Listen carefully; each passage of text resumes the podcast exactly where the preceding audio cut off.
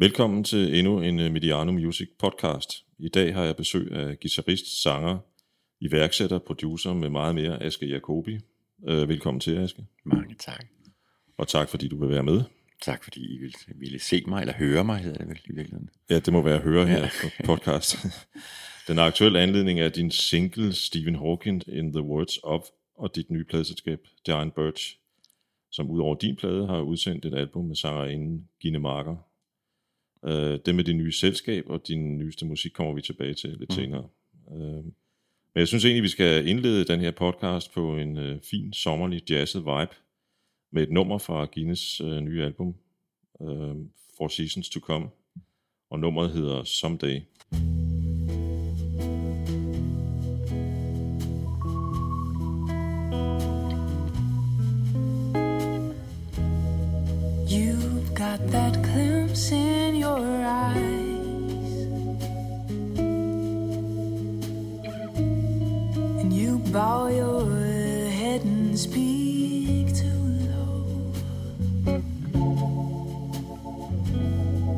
drawing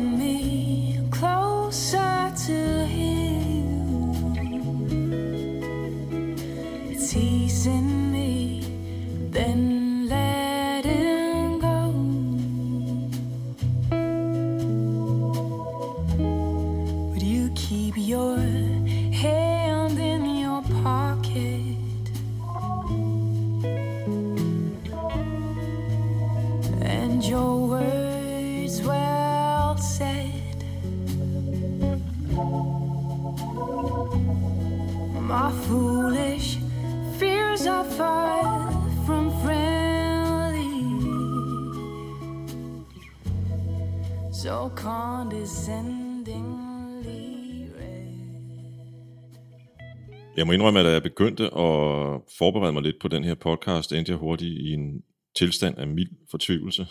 Ja. Øh, For da jeg kiggede på dit CV, kunne jeg jo se, at du har deltaget i uendelig meget. Det vidste jeg jo også godt i forvejen. Ja, Øh, Det kan være sådan lidt svært at koge ned. Du medvirker på godt og vel 100, nej, 450 danske plader. ja, jeg tror, vi er oppe omkring de 500. Vi er på vej mod de Ja, 500. tror jeg, ja. efterhånden. Hold da kæft. Ja. Altså nu er det jo udgivelser, det vil sige, det er jo ikke fuld længde album. Nej. Det kan man jo godt sådan, når man læser, tænker man, åh, 500 albums, og det er jo altså, det kan jo være, det er én sang på en af de her udgivelser. Men, men det er klart, at det er blevet til, til noget over årene, men det har også været en, en, en længere rejse. Jeg er, jeg er 56 nu, og jeg har været i gang siden jeg var 16, ikke? så det er, det er 40 år. Øh, Så det der, de der 500, eller små 500 udgivelser er jo fordelt over nogle årtier, ikke? så det, så bliver man mere rolig. Vi kommer tilbage til nogle stykker af dem hen ad vejen. Øh, og så kan jeg jo så høre, at du i virkeligheden har 40 års jubilæum. ja, det har jeg faktisk. Ja. Øhm, det skal vi have et øh, glas champagne på senere. Det synes, jeg, det, det synes jeg, du har fortjent. Ja, ja, det har I da også. Helt ærligt. Vi kommer til at snakke lidt om, om hvor du begyndte. Du sagde selv 16 år, men, men jeg så lige her på Facebook, at du var ude at spille i Tisvilde i lørdags. Kan det passe? Ja. Der er ikke så mange jobs lige for øjeblikket, så det må være meget fedt at komme lidt ud. jeg. Ja, altså både ja og nej. Altså det er jo, jeg kan jo kun tale for mig selv. Jeg er godt klar over, at der er mange, der synes, det har været hårdt, at, at, øh, at jobsene er blevet lukket ned i det omfang, de er på grund af coronasituationen. Jeg øh, gik som de fleste andre freelancer jo i sådan en lettere panik der omkring 11. marts. Jeg var faktisk ude at spille 11. marts, og så pludselig så siger publikum til mig, øh, jeg har lige hørt, eller egentlig publikum, jeg har lige hørt, at øh, det hele bliver lukket ned fra nu.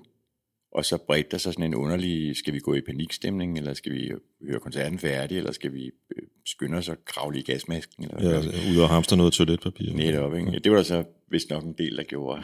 Jeg ved ikke, om mit publikum gjorde det den Nej. aften, men anyway. Øhm, og 12. marts var det så øh, lukket, og, og der havde jeg så en dag, hvor jeg sådan tænkte, nej, gys, hvad laver jeg, og hvad gør jeg, og hvordan skal jeg klare mig? Da det så var overstået, øhm, så var der to ting, jeg, jeg kunne holde fast i. Det ene var, at jeg havde faktisk arbejdet rimelig konstant i 13 måneder. Jeg havde nærmest været ude at spille i 13 måneder i streg. Så der var nogle penge at tage på. Jeg havde ikke brug for at spise dem alle sammen endnu. Så jeg var ikke ved at dø af sult, kun en lille smule af skræk. Mm. Og øh, da der så var gået 14 dage, så opdagede jeg, hvor utrolig meget bedre jeg sov om natten, end jeg havde gjort i lang tid. Og hvor utrolig meget bedre jeg havde det, end jeg havde haft det i lang tid. Jeg vidste ikke, jeg havde haft det skidt. Men det opdagede jeg, da jeg havde fået holdt mig en pause. Og så var der jo det, øh, der, er jo, der er jo en del, både af mine kolleger og af, af øh, folk, som er tilknyttet i branchen på anden vis, altså det er jo teknikerne især, og arrangører og øh, bookingbureauer og så videre, som jo sidder i en situation, hvor de alle sammen, og det gælder også en del musikere, er afhængige af, at der er nogen, der kreerer en eller anden situation, de kan bruge til noget, de kan akkumulere penge på på en eller anden person, altså ansætte dem simpelthen. Ikke? Og der er jeg jo efterhånden havnet i en situation, hvor jeg har, altså jeg er jo stadig musiker, men jeg er jo musiker på en anden måde, end jeg har været. Jeg sidder ikke og venter på, at der er nogen, der ringer og tilbyder mig en turné. Jeg finder på noget selv. Øh, jeg har kunne, altså dels har jeg kunne øh, arbejde i det der pladeskabsregi. Min label, som hedder Giant Birds, begyndte at arbejde med, hvad der er muligheder der. Det kommer der selvfølgelig ikke lige nu og her nogle penge ud af, men det kan der gøre på sigt. Øhm, og så har jeg kunne skrive noget musik, og så har jeg kunne droppe den single, du talte om før. Og min plan er jo sådan at, at blive ved med at indspille og droppe singler øh, løbende, fordi det kan jeg jo gøre lige så tosset jeg vil. Jeg behøver ikke tage ud og spille for at gøre det. Og på den måde, der er man som, som hvad skal man sige, øh, skaber af produktet i, i en lidt bedre situation, end hvis man blot er formidler af produktet. Som jo både en del musikere og teknikere og så videre er nødt til at være Øh, så de har det hårdere, end jeg har haft det. Det er helt sikkert. Jeg har altså, må sige, jeg har nyt stillheden. Der er rigtig mange, der har pevet over det med festivalerne, der er lukket. Jeg har været utrolig glad for øh, den fred, det giver. Festivaler er skønt, og det er også en frygtelig larm for sit liv. Øh, og øh, dårlig grillmad og øh, flad fadøl og øh, lydprøver, der lyder helvede til i en uendelighed. Ikke? Det er ikke det er ikke særlig sundt. Altså, det er fint med en pause. Ja, og, og, og egentlig også fedt nok at få, få, få det med set fra en musikers synspunkt. Øhm, vi starter med, øh, eller nu startede vi med, med Gine før med, med det her dejlige nummer, øhm, men historien om dig starter vi med øh, et newsnummer fra det allerførste album, mm. som hedder Telefonen er død. Hold da kæft. Ja. Det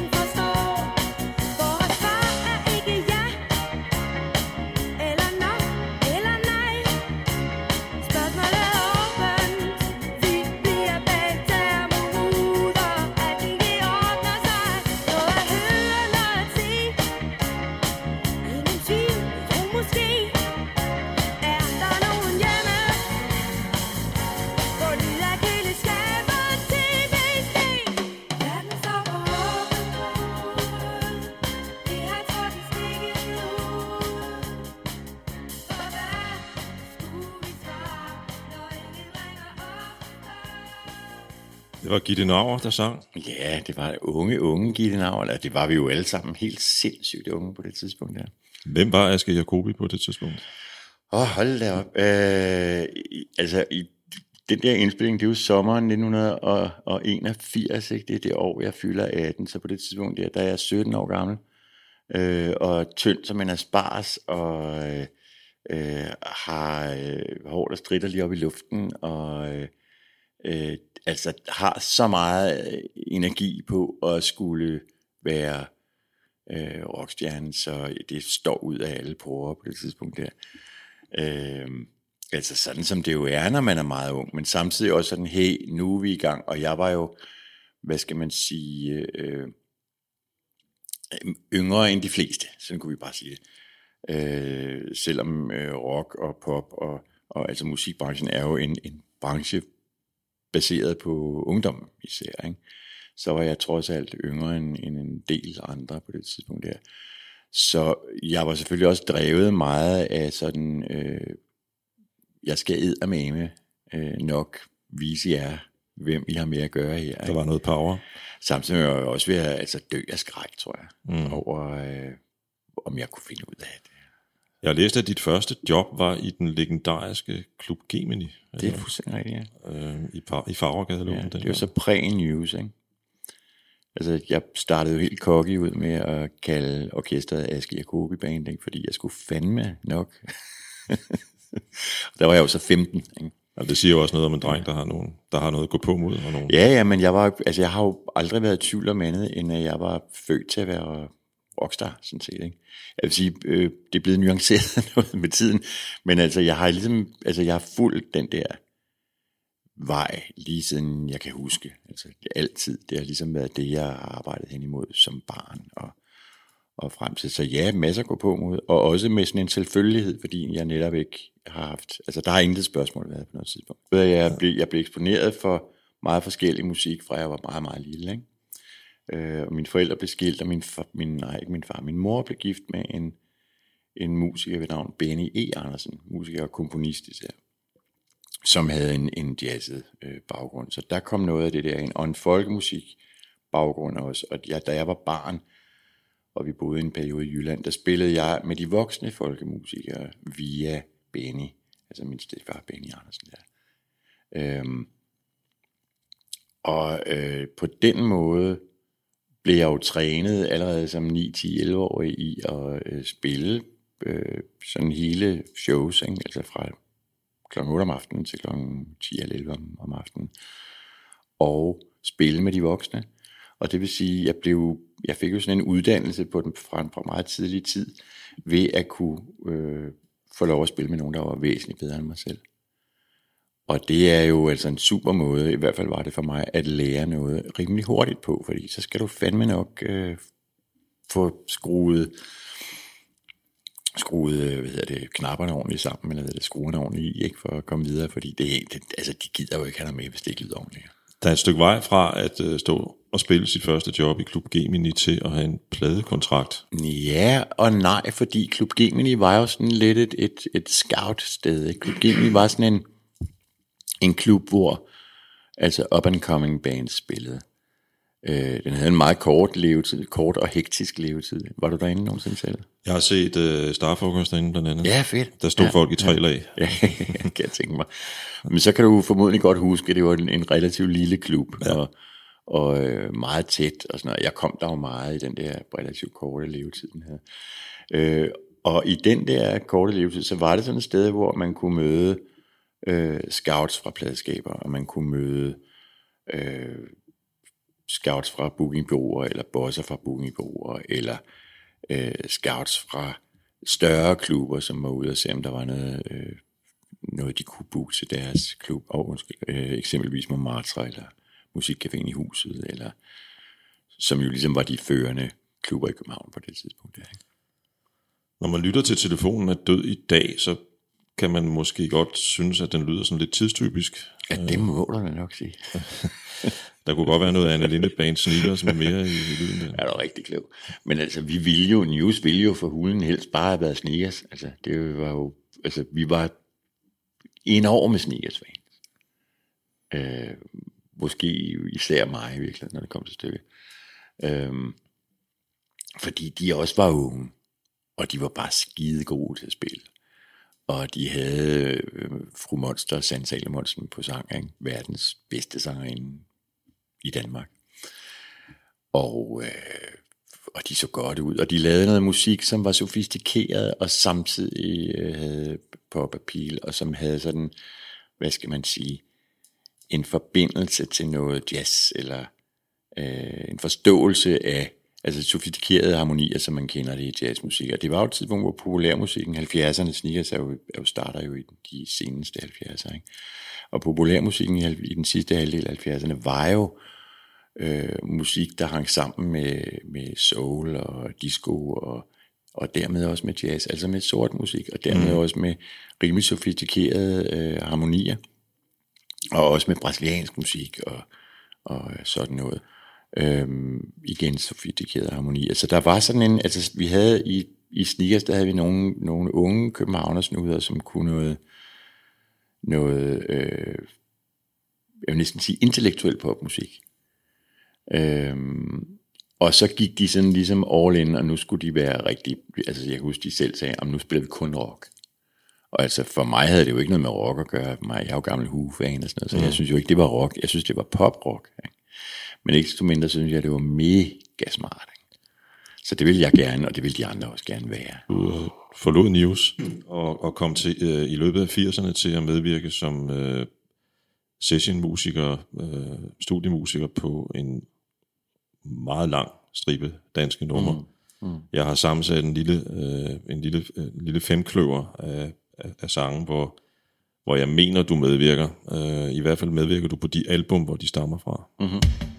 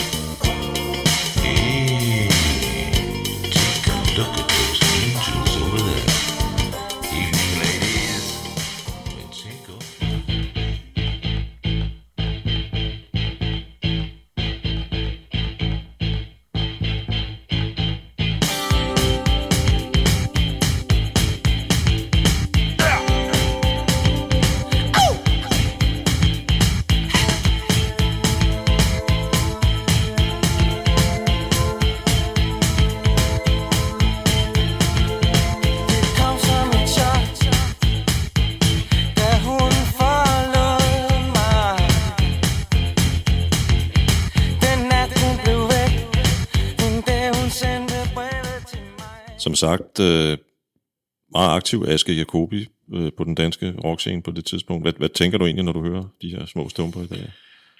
Uh, mange ting. Altså to ting umiddelbart. Det første er, øj, det er længe siden. Det er meget tidstypisk produktion at høre på. Og det næste er, det er sgu meget fedt.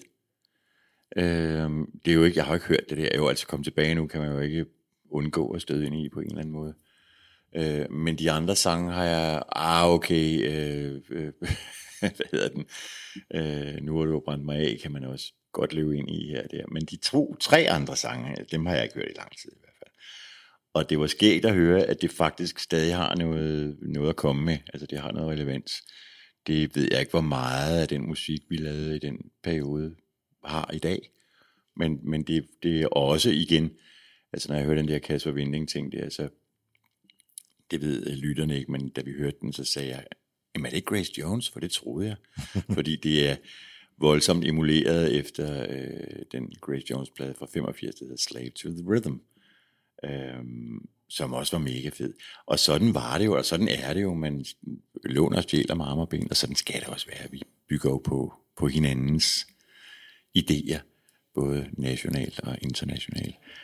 Øh, men hvad tænker jeg, at det var... Øh, ja, det var en tid med, altså 80'erne, jeg, jeg fylder jo 18 i, i nej, for 17 i 1980, og altså 27 i 1990, ikke? så det er jo, det er jo sådan nogle ret formative år, det er de der år, hvor jeg bliver voksen, kan man sige. Ikke?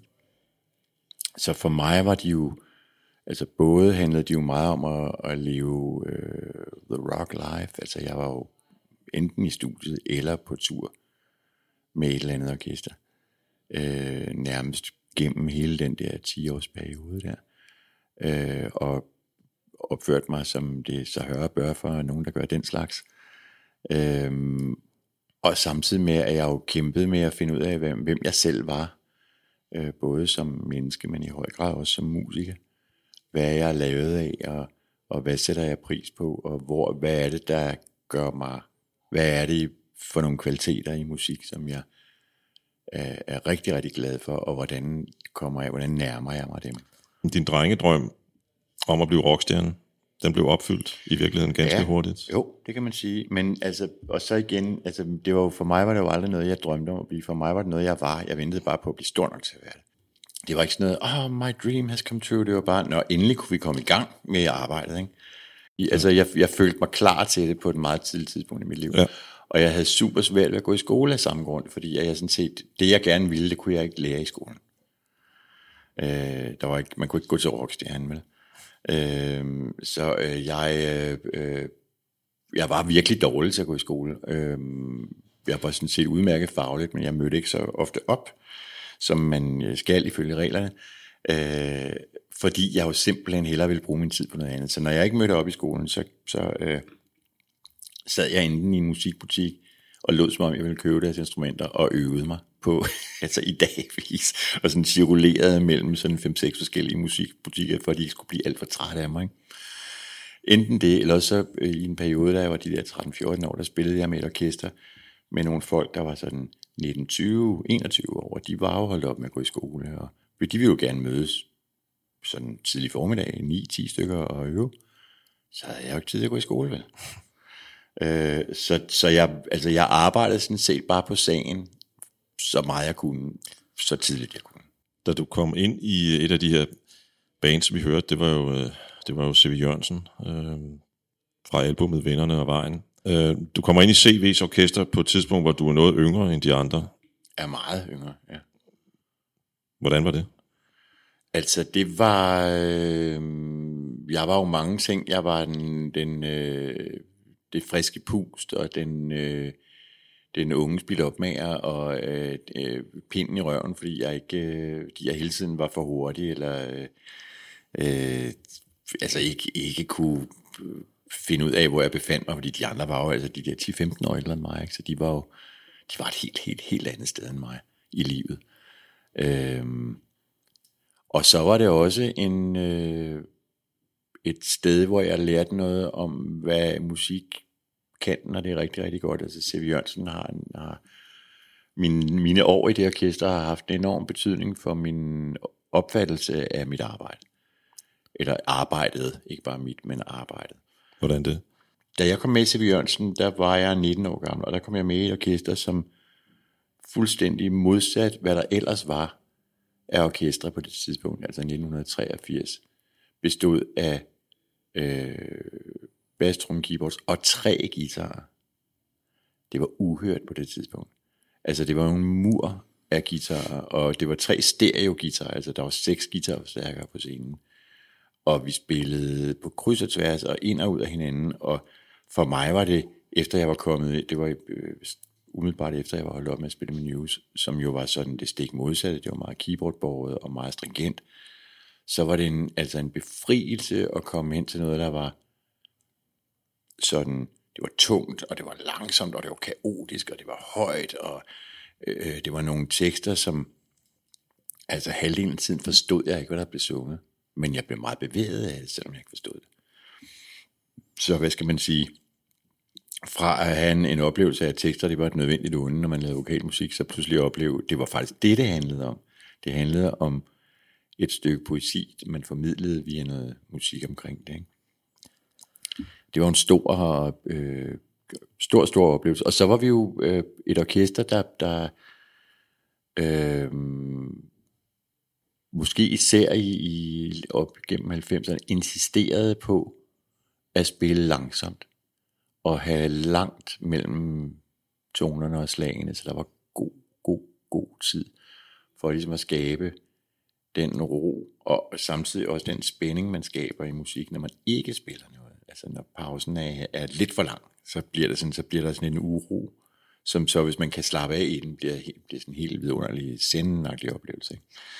Og der var vi et orkester, der på et tidspunkt, hvor der blev spillet øh, grunge og øh, jungle og øh, hvad der nu ellers var oppe i 90'erne. Øh, der var vi et orkester, der spillede jazzet rockmusik, eller rocket jazzmusik. Måske var vi i virkeligheden tættere på Pink Floyd, end vi var på, øh, på øh, øh, vores øh, samtidige musik. Samtidig med at vi også, altså vi, den periode, der havde vi trompetisten øh, Flemming Agerskov med, i, i de 10 år der gennem 90'erne. Og, øh, og det, det gjorde jo ligesom, at vi var, hvad skal man sige, Pink Floyd med Miles Davis. Mm en kombination, man heller ikke kendte så meget til. Og for mig var det jo noget, jeg kunne være super stolt af, fordi det var originalt. Det var ikke, vi lignede sgu ikke nogen andre, hverken herhjemme eller andre steder i verden. I hvert fald ikke, hvad jeg ved af. Øhm, jeg kan huske, vi spillede nogle dobbeltjobs med nogle forskellige øh, amerikanske orkester, blandt andre dem, der hedder Vanilla Fudge. Og de var helt sådan, det var faktisk dem, der, der sagde det der Pink Floyd til mig. Wow, that was just, it was just like Pink Floyd going jazz you know, and all the improvisation and the slow beats, and that was so beautiful. Nå ja, tænkte jeg så, det, det er sgu da rigtigt nok. Nå ja, det er det også. Det er jo helt rigtigt, at der er noget send over de plader, som, som, som CV udsender på, på, på det tidspunkt der. Ja, altså der er god tid. Ikke? Lidt før og efter års, eller hvad hedder det, årtiskiftet der, 80'erne ja. 90'erne der. Altså hvor vi jo, altså også i det CV øh, regi, var jo også en, var, havde meget stramme baller også i, i, igennem 80'erne, ikke? Fordi vi jo også var ramt af, af moden, om jeg så må sige. Men jeg kan faktisk huske, at jeg gennem mine 80'er, og det mener jeg jo i høj grad også hænger sammen med, at det var mine, i mine 20'er, altså i de der formative voksne år, ikke? at der gik jeg og tænkte, der er et eller andet galt her. Jeg spiller med alle de øh, for sindssygste øh, fede musikere, og jeg er ikke rigtig glad hvad fanden går det ud på?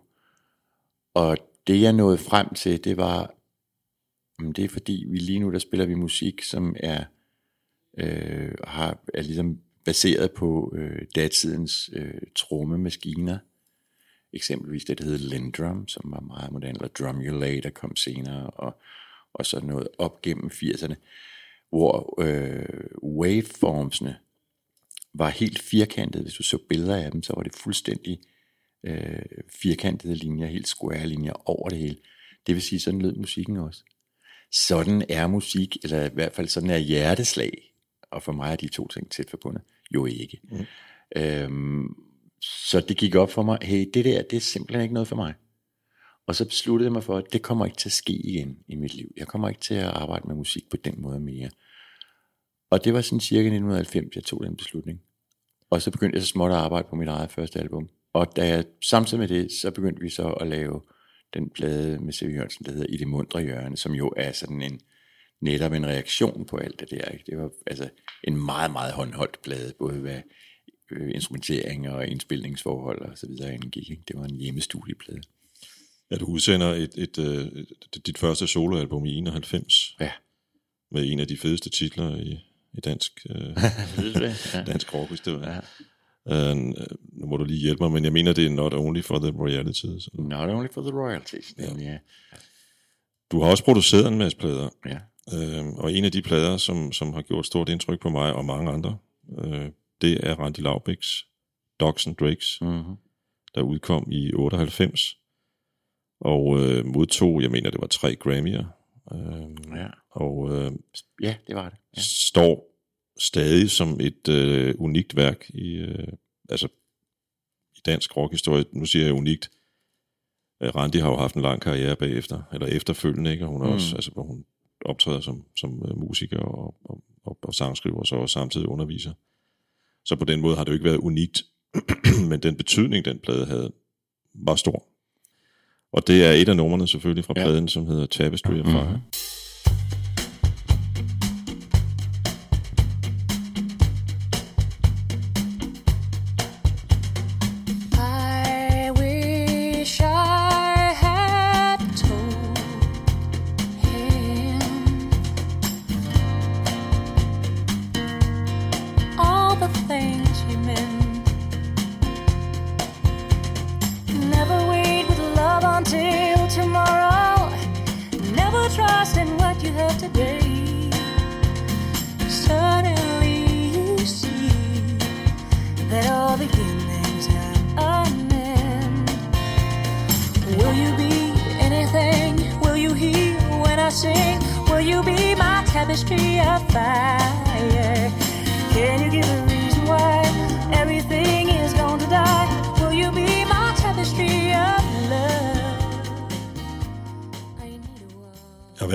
Dels fordi det er jo helt indlysende er godt. Øh, Der er en fed øh, rytmik i det, synes jeg, og hendes fantastiske stemme. God melodi. Ja, hun synger helt vildt, ja. Øhm, og så er det måske måske helt øh, utilsigtet eller tilsigtet, også en, og hører jeg jo også en lille reference i titlen til Carol Kings epokegørende album. Ja, men det tror jeg også er meningen. Ja, øh, fordi hun kunne, Randi kunne godt her lyde lidt øh, som nogle af de store kvindelige sangskriver på det tidspunkt, mm. øh, også Joni Mitchell. Mm. Hvordan var det arbejde med den plade? Det var a labor of love. Det var det virkelig. Det var skidefedt. Øh, det var ikke ukompliceret, øh, fordi, øh, hvad skal man sige, jeg ville en ting, og, og Paul Brun ville måske noget andet. Paul Brun, som var boss i sin tid på det pladeskab, der udgav den, udgav den nemlig EMI. Mm. Øh, og øh, det er faktisk sådan, at Ole Hansen, trompetist og arrangør Ole Hansen, han har produceret sådan cirka den ene halvdel af pladen, og jeg har produceret den anden halvdel. Jeg har står for det, som er som lyder lidt eller det, vi har hørt nu, ikke? mens Oles er mere sådan musik til tiden, det er sådan mere jungle-orienteret, og, og sådan noget, hvor min ting er jo mere at prøve at lave noget, der er sådan mere tidløst eller sådan, ikke? noget man kan holde ud og høre på anytime. Øhm, så på den måde var det vanskeligt, men, men det var også øh, utrolig fulfilling at, at lave de der sessions, altså de sange, som jeg har stået for, fordi øh, vi havde jo forberedt os godt, Randi og jeg og Jesper Nordenstrøm, som er en svensk keyboardspiller, som boede i Danmark i den periode der. Vi havde jo øh, gjort os grundige tanker om, hvad vi ville med musikken, lavet nogle rigtig fornuftige arrangementer. Og så havde vi hyret øh, Per og Svend Lindvand, Lindvald på hen, henholdsvis trommer og bas, to verdensklasse svenske musikere, og gitarristen Staffan Astner, som jeg øh, har arbejdet med både før og siden med San Orkester, med Thomas Helmis Orkester. Og fordi vi var velforberedte, og fordi musikerne vidste, hvad de ville, og fordi jeg vidste, hvad jeg skulle stille op som producer, altså hvad det var for en, en meddelelse, jeg skulle give orkestret, nu vil vi gerne lave noget, der er sådan her, så er næsten alle takes første take. Jeg tror, der er ganske få øh, andet takes. Altså det hele er ligesom bare banket ind, ikke? så det var en utrolig oplevelse af, hey, det her det lyder skide godt. Lad os lige øh, trække vejret og nyde det et øjeblik, og så lad os gå ind og spille en sang til. Det lyder jo skide godt en gang til. Lad os lige trække vejret ud igen og lave noget frokost. Og så på den måde sådan, hvad skal man sige, der, havde, der var et overskud øh, Øh, dels på grund af, den, af det velforberedte, og så på grund af de dygtige musikere. Og så på grund af Randis enorme kunden og musikalitet. Hun er jo en sjældent, sjældent begavet sangerinde. Og hun, altså hvad er hun, hun er 20 på det tidspunkt, der, så vidt jeg husker. Ej, det passer ikke. Hun er lidt ældre, men, men øh, ikke meget mere end altså et par 20 eller sådan noget. Øhm, og hun var ikke specielt erfaren, men hun var så klar i det, hun gjorde, så alle de der vokaler, jeg tror faktisk alle de vokaler på de numre, jeg har produceret, de er også øh, first takes, altså sunget sammen med, med take, så det, det er det, man normalt vil kalde en Q-vokal. Dem har vi bare beholdt, fordi hvad fejlede de lige, ikke? Og det siger jo også noget om, hvor sindssygt god hun er, ikke? Øh, Så på den måde var det jo en enorm stor oplevelse, og vi havde oplevelsen, eller i hvert fald jeg havde oplevelsen af, hey, vi står faktisk ved at lave noget, der, der kan noget stort, der kan noget for alvor, om jeg så må sige. Ikke? Jeg ved godt, det måske er et lidt, lidt urimeligt spørgsmål, øh, men, men hvordan, er, hvordan, hvordan er det, man får, kommer til den erkendelse? Altså, hvad er det, der bringer en til den erkendelse? Det her, det er noget særligt. Det er et godt spørgsmål, synes jeg. Øhm, det er jo en følelse. Altså den er følelse af, hey, det her, det, det har en dybde. Det, en, det har en musikalsk dybde. Det rører os rigtig for alvor. Det, er ikke, det lyder ikke bare godt. Det er virkelig bevægende at høre på. Ikke? At det er den der oplevelse med, hey, det her, det betyder sgu noget. Øhm, det er en følelse. Og øhm, nu hørte vi komme tilbage nu. Jeg havde faktisk, det var faktisk første gang, jeg havde den oplevelse. Det var en lidt anden karakter, men det var sådan en tilsvarende oplevelse dog. Vi havde øh, lavet grundbåndet til at komme tilbage nu, og gik ud og lyttede på det. Og så kan jeg huske, vi kiggede rundt i, på hinanden i studiet, sådan, jeg kan ikke huske, om der var nogen, der sagde noget, men der var sådan en, hey, har vi lige lavet et motherfucking hit, eller hvad sker der her, ikke? Øhm, så det, men altså, når den er der, når det betyder noget, når, der er, når det har en eller anden særlig kraft, så ved man det godt. Man kan simpelthen mærke det. Ikke? Øh, så det er ikke noget, man sådan kan intellektuelt øh, forstå sig frem til. Det er simpelthen en følelse. Sanne har i øvrigt, øh, som vi hørte hende jo med, øh, hvis du forstod, fra mm. det album, hvor du også medvirker på mm. guitar. Så hun har sagt noget lignende om det al- øh, album, at, øh, at hun, havde bare, hun vidste bare, at det her, det var hit. Ja, men det, det, det, det, det havde vi også, altså som du siger, medvirker jeg på det, og jeg husker de der, den der studieperiode som utrolig lykkelig. Altså en, en, en lykkelig periode i studiet. Det var nogle skide gode sange, og de musikere, der var samlet til det, Jens Rugested, Stig Røgsfeldt, Jakob Andersen, øh, mig selv, øh, Sane, Thomas Helmi, øh, Flemming Ostermann, øh, øh, sådan nogen, ikke? Er skide gode, virkelig søde folk, så der var, der, der var dejligt at være. Sangene var så gode. Altså det, Stig og Jens havde skrevet, Stig Røgsfeldt og Jens Rosted havde skrevet nogle melodier, som var fantastisk gode. Anne Linde og Thomas Helmi havde skrevet nogle super fede tekster, som passede virkelig, virkelig godt til solisten. Der var sådan en dejlig mangel på ambition. Det var bare en, altså det var sådan en glæden ved at lave musik. Der bare det. Der var ikke sådan noget, men nu skal vi med med at lave en hitplade her. Og, og det synes jeg virkelig var med til at bære den plade frem mod den succes, den så fik. Jeg tror, den solgte en halv million eksemplarer. Eller sådan noget. Det var rigtig mange, og det, det sjove er, i, i den øh, kontekst, du nævner, det er jo et, et eller andet sted, at den var egentlig tænkt på forhånd som pladen, der skulle med, du ved, øh, lodder og trisser blive et hit, men, men øh, for, øh, i forhold til noget med noget pladeselskab og sådan noget, men, men det, det, det er spændende for mig at høre, at da I så samles, skriv, der skal skrives numre, og I begynder at indspille, så har I slet ikke den sådan, øh, det der hængende over hovedet, det her skal være hit. Altså sådan oplevede jeg det i hvert fald ikke. Altså jeg oplevede det som om, at hey, vi har en fest med at lave det her. Ikke? Ja.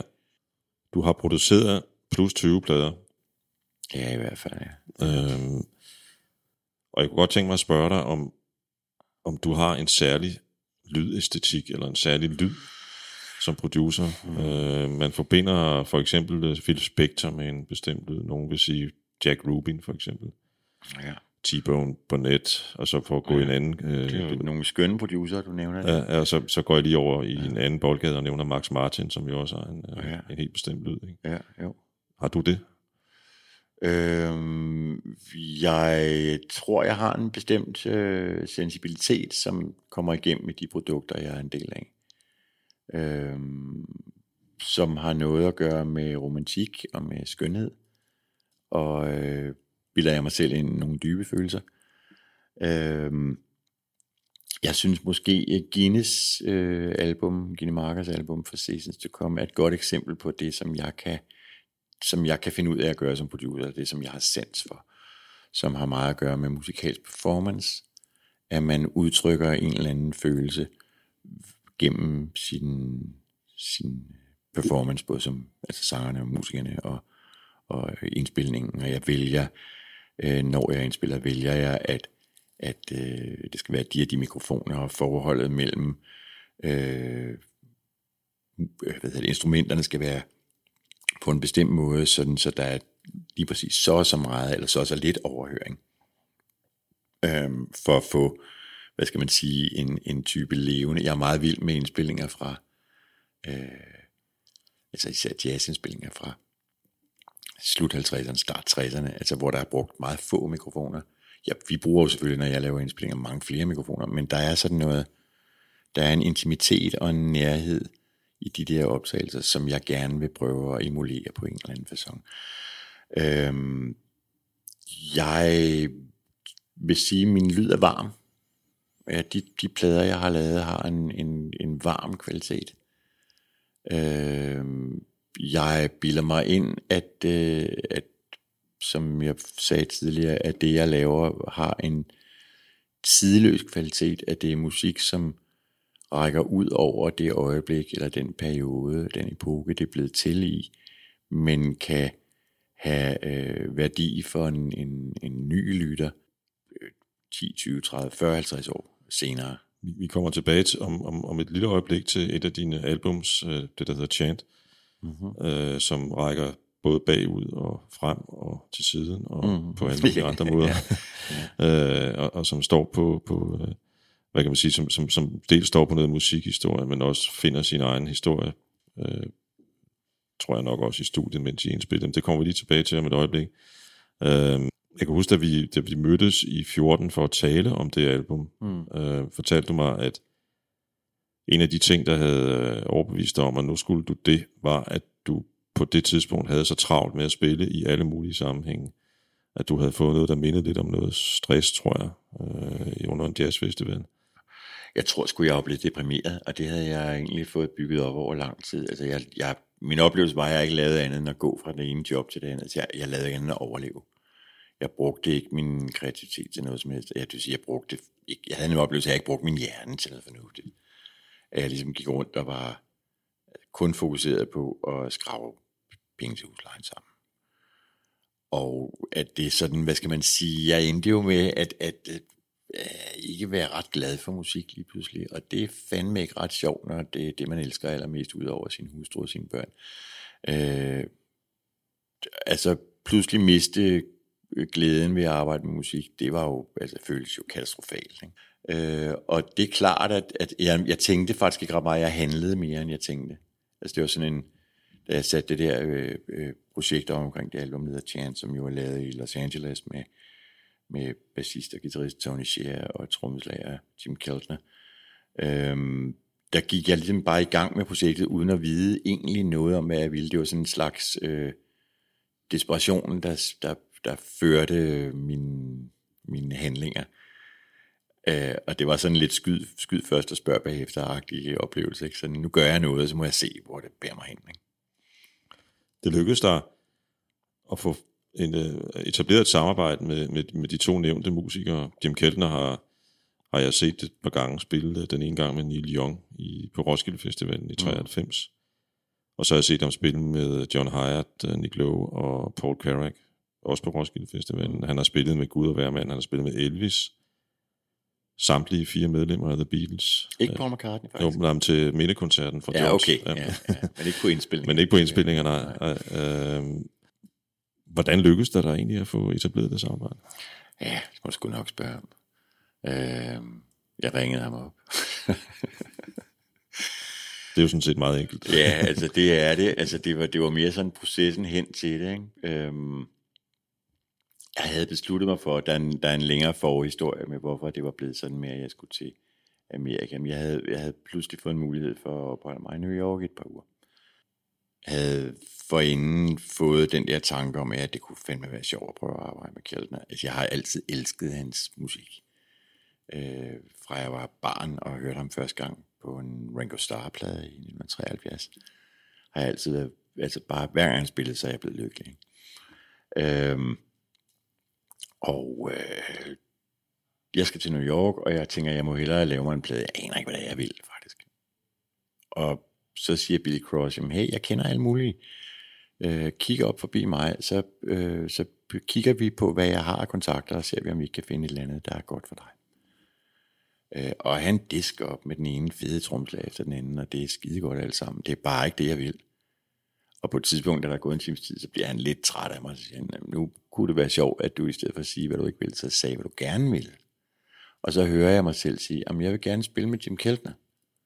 Og så griner han og siger, ja, det er vi sgu mange, der gerne vil. Øhm, den er svær. Nej, vent nu lige lidt. Jeg har en ven, som måske har hans telefonnummer. Jeg skriver lige til ham.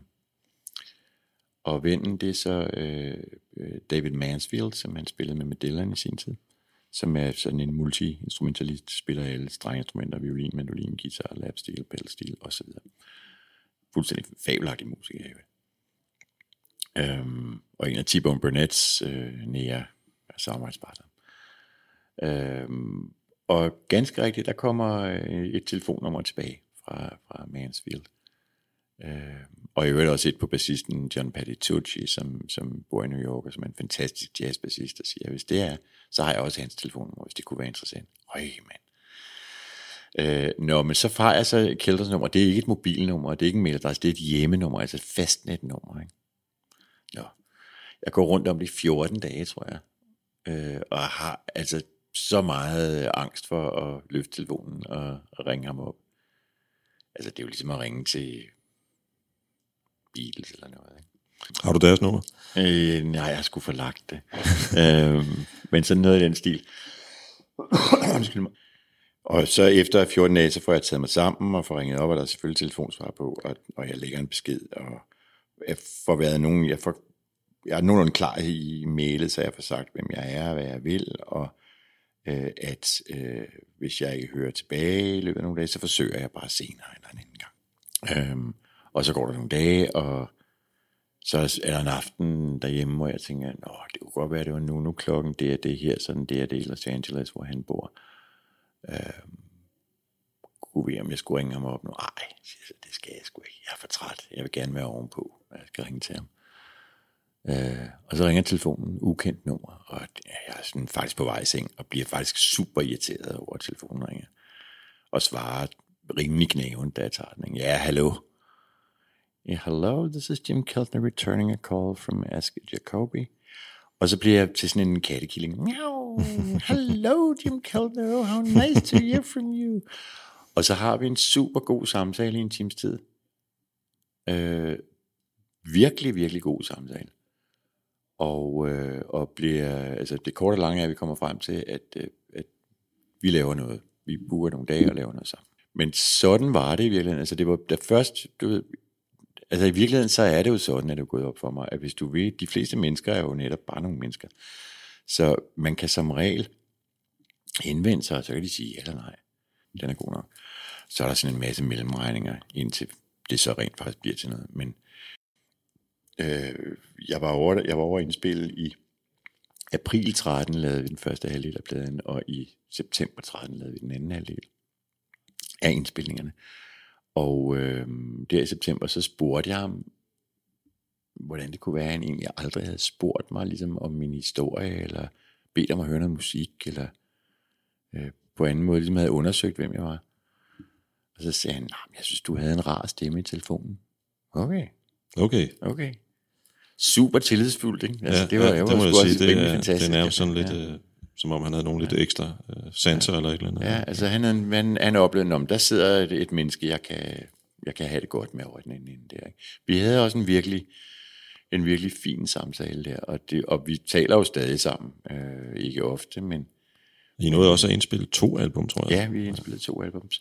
Chant i, i 13, og den udkom i 14, og øh, albumet Luna Plana Super Me, som udkom i, indspillet i 15, udkom i 16.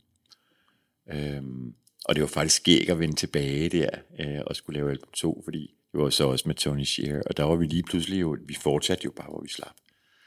Så vi var fra at have været helt nye, de kendte jo heller ikke hinanden i forvejen. Og sådan helt nye, og sådan fascineret åh, det her, det er fedt, og sådan noget. ikke? Vi var jo alle tre lige sådan, nøj, det er sjovt det her. Øh, så til at være sådan pludselig sådan et gammelt band, der mødes, og have bandskænderier, og øh, ej, det er fandme noget lortemusik, det der, vi er nødt til at gøre sådan og sådan, og det var enormt skæg, hele den der udvikling, som jo kan tage mange, mange år, den kom vi ligesom igennem på, på øh, altså effektivt nogle få uger i virkeligheden. Ikke? Øhm, og det siger jo i virkeligheden også noget om, hvor effektiv øh, udnyttelse af, af, den der korte og meget intense tid, man har sammen i et studie, at, at, vi kunne finde ud af, at måske især Jim Keltner kunne finde ud af. Det er ikke det, der er... Altså for mig lyder han meget som en jazztromslærer, der hedder Paul Motion, langt mellem slagene og meget sådan illustrativt eller sådan billedskabende. Og jeg oplevede, og nu sagde du det jo faktisk selv, jeg oplevede jo, at det han spiller på, det er teksten. Altså det er historien, han, han øh, underspiller, eller hvad hedder det, det hedder, understøtter, det er jo det, jeg vil sige, at han, han øh, sådan hjælper på vej, han er fødselshjælper for den der historie, der er i den der sang. Jeg kender ikke nogen øh, anden musiker, der har den, der er så vældig dygtig til lige præcis det, som han er. Jo, Brad Melder, pianisten Brad Melder, der har jeg haft samme oplevelse. Men ellers, ellers ikke. Det er sjældent dygtigt, det der fantastiske privilegium øh, egentlig at få lov at, at, få lov at opleve at arbejde sammen med en mand som ham. er helt enormt. Øh, og, og for mit vedkommende livsændrende, altså jeg, som sagt, så vidste jeg jo ikke, hvad jeg skulle, eller jeg havde ikke nogen plan. Pludselig så var jeg jo bare endt op der i det der studie med en håndfuld sang under armene. Eller under armen. Øh, og, øh, og da vi så var i gang, så kunne jeg pludselig mærke, nu er jeg nødt til at gå med det her. Jeg kan ikke gå tilbage til at være ham, der dropper det, det lejlighedsvise soloalbum, og så i øvrigt øh, turnere med hvem jeg der nu måtte bede mig om det. Jeg bliver nødt til at forfølge min egen musik fra nu af. Øh, det var meget tydeligt for mig, at jeg kunne ikke det her, det var så, øh, det var så sådan, sådan en dyb følelse. Den musik, vi lavede, havde sådan en dyb følelse for mig, så jeg kunne ikke, hvis jeg ignorerede den, så ville det være det samme som at forråde mig selv, synes jeg. Ikke? Jeg synes, at vi, inden vi går øh, videre så til at tale om, hvor du er nu, øh, måske i Jeg virkeligheden, er sgu da lige her, mand. hvad er nu det? Er det ikke et Anne Linnet-album? Jo, jeg, jeg er sgu da lige her. Ja, lige her, ja. ja. Øhm, så synes jeg, vi skal lytte til Sweet Louise mm. fra det album, vi har siddet og Lad os snakket om. gøre det.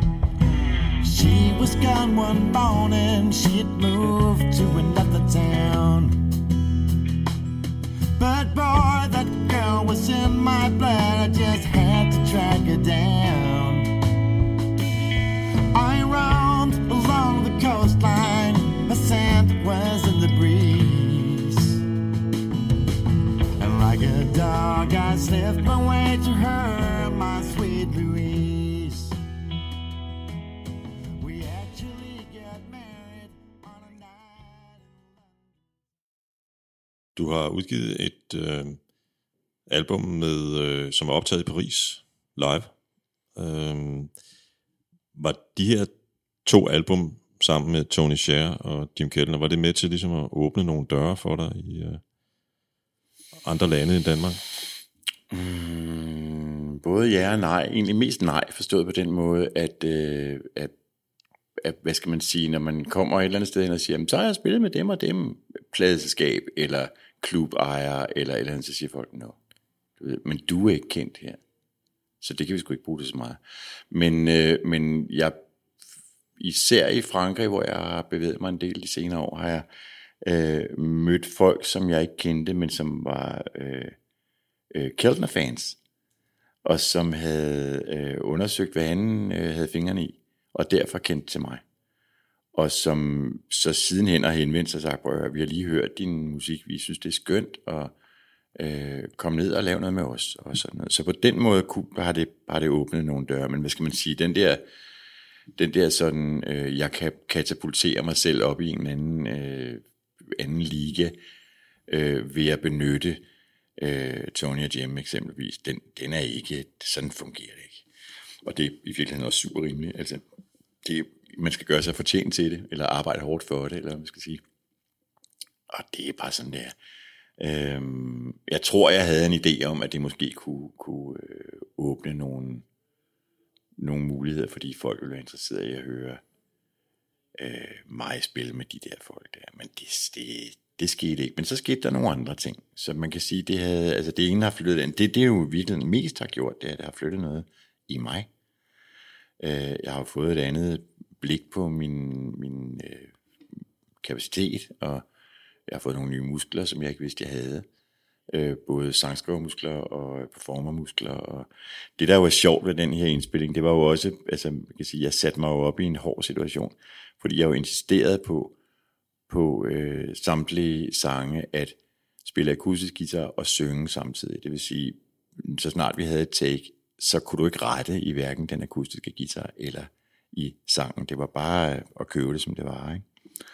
Øhm, så, og det kan man høre, og det gør både godt og skidt, nemlig at der er, der er ting, der godt kunne have været bedre, og der er ting, øh, øh, som har en, en, et nærvær, som du ikke kan få, hvis du øh, øh, overdobler til det. Øhm, og det var noget, jeg ikke havde erfaring med at gøre tidligere. Så med, der fik jeg også en ny oplevelse af, hey, jeg har nogle kapacitet, jeg har en kapacitet og nogle muskler og en, en faglighed, som jeg faktisk kun troede, jeg havde.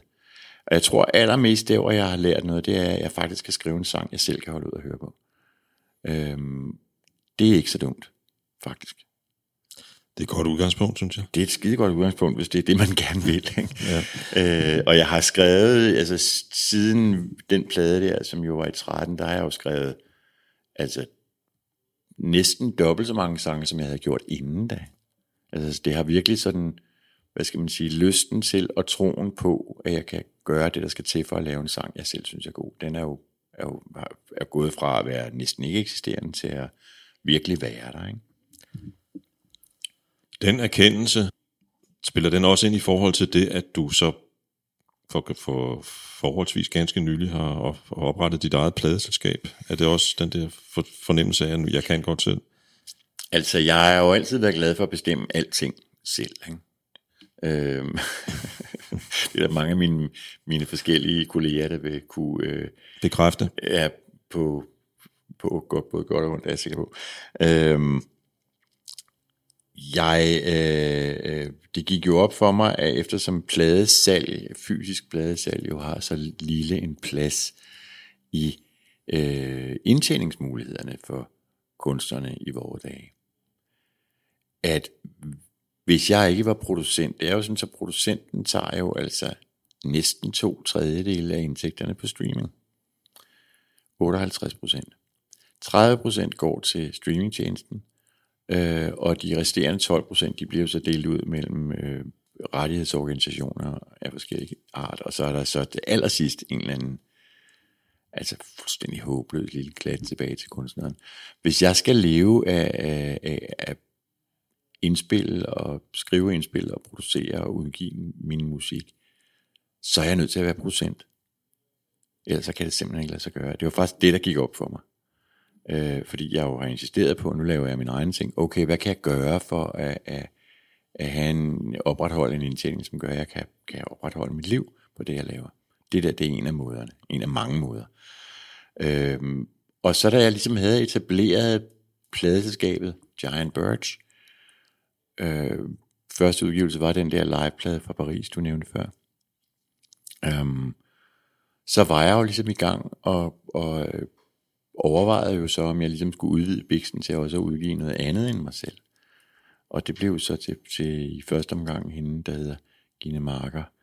Øh, en udgivelse, jeg både er glad for og stolt af. Og, øh, og jeg har forskellige andre ting på, på beding. Jeg er, øh, er ved at forberede udgivelse med en, en ung amerikansk singer-songwriter, der hedder Donovan Ryan. Han er fra Kalifornien. Han synger, så øh, hjertet brister.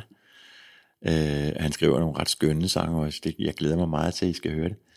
Øh, jeg øh, udgiver selvfølgelig mere af min egen musik, og formodentlig også mere af Guinness. Jeg har det ikke sådan, at jeg absolut skal udgive en hulens masse musik, fordi det, der er kriteriet for mig, det der lejen, kan man sige, er, at jeg skal kunne lave noget, som jeg står fuldstændig indenfor. Der skal ikke komme noget ud på min label, som jeg ikke elsker. Øh, det begrænser sikkert øh, mulighederne en hel del. Der vil sikkert være en masse, der ikke kommer igennem det nåleøje. Til gengæld så vil jeg kunne kigge tilbage en gang, når jeg ligger og raller på en produktion, jeg er glad for, ikke? Og, og er stolt af. Og det, det er faktisk vigtigere for mig end noget som helst andet.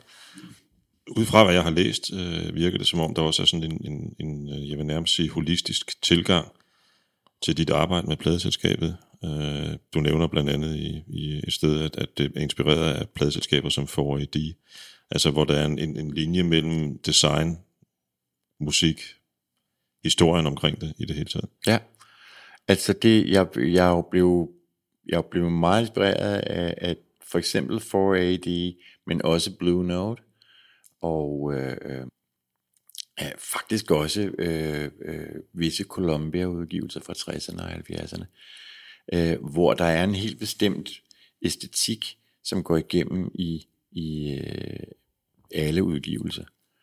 Øh, 4AD ser også Peter Gabriels Real World havde også en meget øh, signifikant æstetik. Man kan altid se, når det er en Real World plade, og så videre en 4AD plade og en Blue Note plade og så videre, så videre. Så det jeg tænker, det er jo også det er jo både ud fra en, hvad skal man sige, æstetisk betragtning, men det er også ud fra en kommersiel betragtning, at man skal kunne, en branding betragtning, at man skal kunne se, at når et produkt er et Giant Birds produkt, så kan man se det, fordi det ser sådan og sådan ud. Giant Birds har for eksempel altid gatefold covers, og har altid øh, billeder taget af en bestemt fotograf, nemlig øh, den fuldstændig fantastiske Grit Sanders. Jeg er, er, er dybt forelsket i hendes arbejde. Og det er altid øh, lavet af den samme grafiker, nemlig ham, der hedder Henrik Gyts, som er en fantastisk grafiker, synes jeg. Han er sådan meget, meget enkel og klar og let genkendelig. Nu kommer der en, en underlabel, en sublabel, Øh, ja, ja, vi udvider øh, territoriet, fordi det er jo sådan, at Giant Birds har jo indtil videre udgivet Gine Marker og øh, to Ask Jacobi album samt nogle singler, øh, og kommer nu ud til at udgive en Donovan Ryan plade. Og jeg forestiller mig, at Giant Birds er et der, hvor, hvad skal vi sige, den, øh, det popmusikalske, eller det, det der har en, et, en kommersiel appel, udkommer. Men jeg er jo rigtig glad for alt muligt andet musik også. Jeg er rigtig glad for musik, der er, er øh, hvad skal man sige, ukurant, eller musik, der er meget smal, eller sådan, ikke? Øh, så derfor har jeg øh, initieret en label nu, der hedder Little Sprout. Og, og jeg sad og lyttede til, til det album, du udsendte sidste år, øh, og kom af en eller anden grund til at tænke på gitarristen Robbie Robertson, Ja, det kan jeg gennem- godt forstå, sådan set. gennem en del år har udsendt musik, som, som jeg nødig ville være ham, der skulle sådan sidde og koge ned i en enkelt titel. Eller hvad skal man sige, musikalsk genrebetegnelse. Øh, og din musik er også inspireret af en mulig steder fra. Ja, det er den. Altså, jeg kommer jo ud af, og det kan du også, det var ligesom, faktisk blev det meget klart for mig, da jeg skulle over og arbejde på Chant med, med Keltner og Shea, at, hvad skal man sige, jeg var nødt til at finde ud af, øh, hvem jeg selv var, og få det kogt ned til en meget enkel øh, sætning, eller en meget enkel formulering, så jeg kunne vise de her mennesker, som jeg ikke kendte i forvejen, hvem jeg er meget hurtigt, og det fandt jeg ud, jeg fandt ud af, at jeg, er, jeg kommer ud af noget folkemusikalsk, jævnfør det, jeg fortalte om min barndom også. Øhm, og at jeg hænger meget sammen med den akustiske guitar. Så jeg valgte faktisk, da vi lavede den plade, at kun at tage en akustisk guitar med. Og så er jeg også væ- vældig glad for øh, åbne tunings, ala for eksempel Joni Mitchell. Øhm, som jo også er en, altså hvem er hun ikke en stor inspirationskilde for, kunne man så sige. Hun er jo fuldstændig vidunderlig kunstner. Ja. Øh, og det man kan sige, det er øh, om, om Aces mit seneste album der, det er, at det for mig at høre, har det alt sammen en folkemusikalsk linje. Det kan godt være, at det er meget forskelligt i sit udtryk, og noget af det er meget ambient, og noget af det er lidt poppet, og noget af det er, er øh, sådan lidt halvsymfonisk, og noget af det er lidt country. Og, øh, men for mig er det alt sammen, kommer det alt sammen det samme sted fra, nemlig det der folkemusikalske der. Ikke? Og det ender med jo at have sit eget udtryk. Det er jo virkelig det, der er... Ja, altså det, jeg, øh, jeg, var, jeg var ude at spille her, som du selv sagde, i, i Tisvilde her i weekenden. Øh, og øh, Louise Nordby, Cecilie Liv Nordbys søster, øh, var med på koncerten, hun synger. Og, øh, og siger, Nå, men jeg har lyttet til dit seneste album, øh, øh, det er skide godt, synes jeg. Meget askeagtigt. Ja. Vi er jo åbenbart øh, nået dertil, at, det, at når det er, når jeg laver noget, så kan man høre, at det er mig, der laver det. Og det er vel bare sådan, det skal være. Eller? Sådan er det. Og så er der jo den ting, for det første, så, så er det jo, altså min måde at gøre tingene på, er den måde, jeg nu gør tingene på. Og øh, dernæst, så er der jo, altså kun med Duke Ellingtons ord, only two kinds of music, the good kind and the other kind. En ting, jeg godt kunne tænke mig lige at, at sige her, inden vi, vi, vi, vi begynder at runde ned omkring din, din nyeste single der med Stephen Hawking. Øh, eller rettere sagt, der, der er i virkeligheden to. Så, så fornemmer jeg jo også på, på det seneste album, at der er også sådan en, en, en, en samfundskritik. Altså, at, at, at, at øh, det er noget, der er kommet til dig i, kan man sige, her, efter du øh, har droppet sikkerhedsnettet og, og begyndt at arbejde på dine egne præmisser. Jeg tror, det er noget, jeg altid har haft lyst til at kommentere på. Øhm, men jeg er måske blevet bedre til at... Og, øh, altså jeg er, blevet, jeg er blevet en bedre øh, lyriker, end jeg var for 10 år siden, for det første. Og det vil sige, at jeg har lidt nemmere ved at skrive noget, der er, der, der, altså skrive en historie, som, hvad skal man sige, har et, et, et, et, et vist lyrisk niveau øh, eller som, som Ivan Pedersen sagde, nu har, det jo, har, nu har dine tekster jo et temmelig højt likstal. Typisk, typisk Ivan-formulering. Ikke? Og det er meget muligt, det er sådan set ikke det, jeg er ude på. Øhm, men lige præcis Stephen Hawking, jeg havde længe haft lyst til at, at øh, kommentere på, på øh, den globale øh, klimasituationen, eller den globale, hvad skal man sige, øh, grovkapitalismens absolute sidste krampetrækninger, som er jo det, vi oplever i de her år, ikke? hvor vi står foran det endelige sammenbrud, eller den endelige forandring, som jo altså er helt indlysende nødvendigt, hvis, hvis det her øh, med mennesker på jorden skal over og skal fungere mere end... Det burde i hvert fald være helt indlysende. Ja, det må man nok sige. Ikke? Der er ligesom, altså, det er svært at være klimafornægter i vores dag. Ikke? Øhm, og jeg brugte meget lang tid på at finde ud af, hvordan søren jeg skulle vinkle en sådan historie. Det er så Stephen Hawking, jeg snakker om den sang. Og så faldt jeg faktisk over, og det er derfor, den hedder det, øh, den hedder nemlig Stephen Hawking in the Words of, en artikel, et interview med ham, videnskabsmanden Stephen Hawking, som nu er død, øh, hvor han, øh, han siger, øh, dumhed og grådighed vil gøre en ende på menneskeheden. Og så tænker jeg, den der, den hiver jeg fat i. Det er en linje, jeg kan bruge som ramme for den historie, jeg gerne vil lave. Og så fandt jeg ud af, at strukturen skulle være øh, et omkvæd med den linje der, dumhed og grådighed, gør ind på menneskeheden. Og nogle vers, som snakker om alt det, der er vidunderligt i verden. Inden vi lytter til Stephen Hawking in the Words of, så kunne jeg egentlig godt tænke mig at sige, at jeg har jo mødt, gennem mange år har jeg jo mødt øh, mange musikere, øh, som tilhører, man kan sige, din generation, og som tilhører min generation, det vil sige, jeg er lidt ældre, øh, og, og måske Du er også... sindssygt meget ældre end mig, Jan, hold nu op. Ja, ja, for fanden, man, Du er jeg, er helt helt, jeg, jeg, jeg er seks år ældre end dig. Nå, for helvede, okay. Ja. Det var det hele. Øh, og, øh, og hvad hedder det, også folk, der er plus 70, og, og, og, øh, og, og det er egentlig en, en øh, jeg vil ikke sige, det er en sjælden, fordi det er ikke helt rigtigt, men, men, men, men det er alligevel ikke sådan den mest typiske historie, den du, du, du, øh, du kommer med, det narrativ, du har, for nu at bruge det udtryk. Den her mand, der har været med på så mange ting, og som ukuligt ligesom hele tiden udvikler sig og prøver noget nyt. Og, øh, og øh, hvad hedder det, i en relativt, nu er du jo mange, mange år yngre end mig, men, Mange, mange, mange, mange år. men øh, alligevel i en relativt øh, sen alder øh, også, også bliver pladeselskabsmand og sådan nogle ting, og- det har jeg faktisk lyst til at udtrykke min respekt for. Det er jeg fandme glad for. Det har jeg, det, det, jeg har brug for noget, øh, noget kærlighed.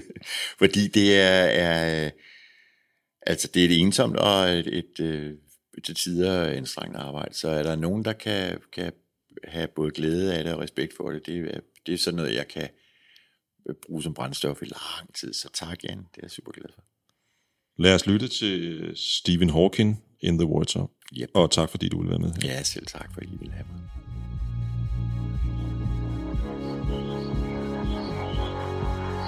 A slater to live with a polar bear and a tiger and a lion are like brothers. Our young ones just don't care about race, gender,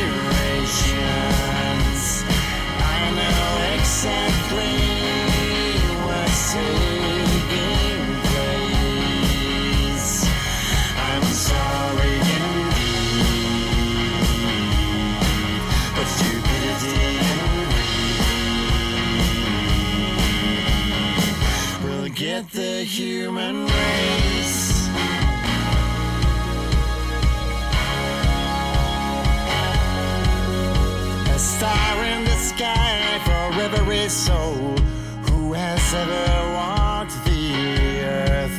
And the craters on the moon are mirrors of all women who ever gave birth.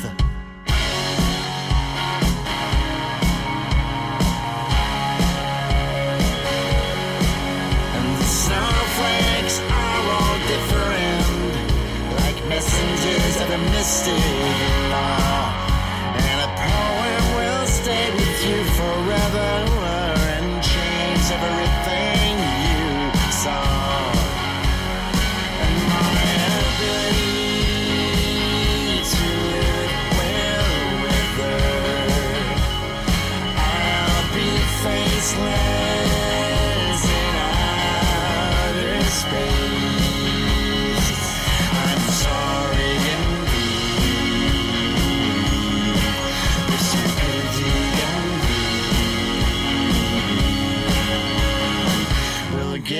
human race.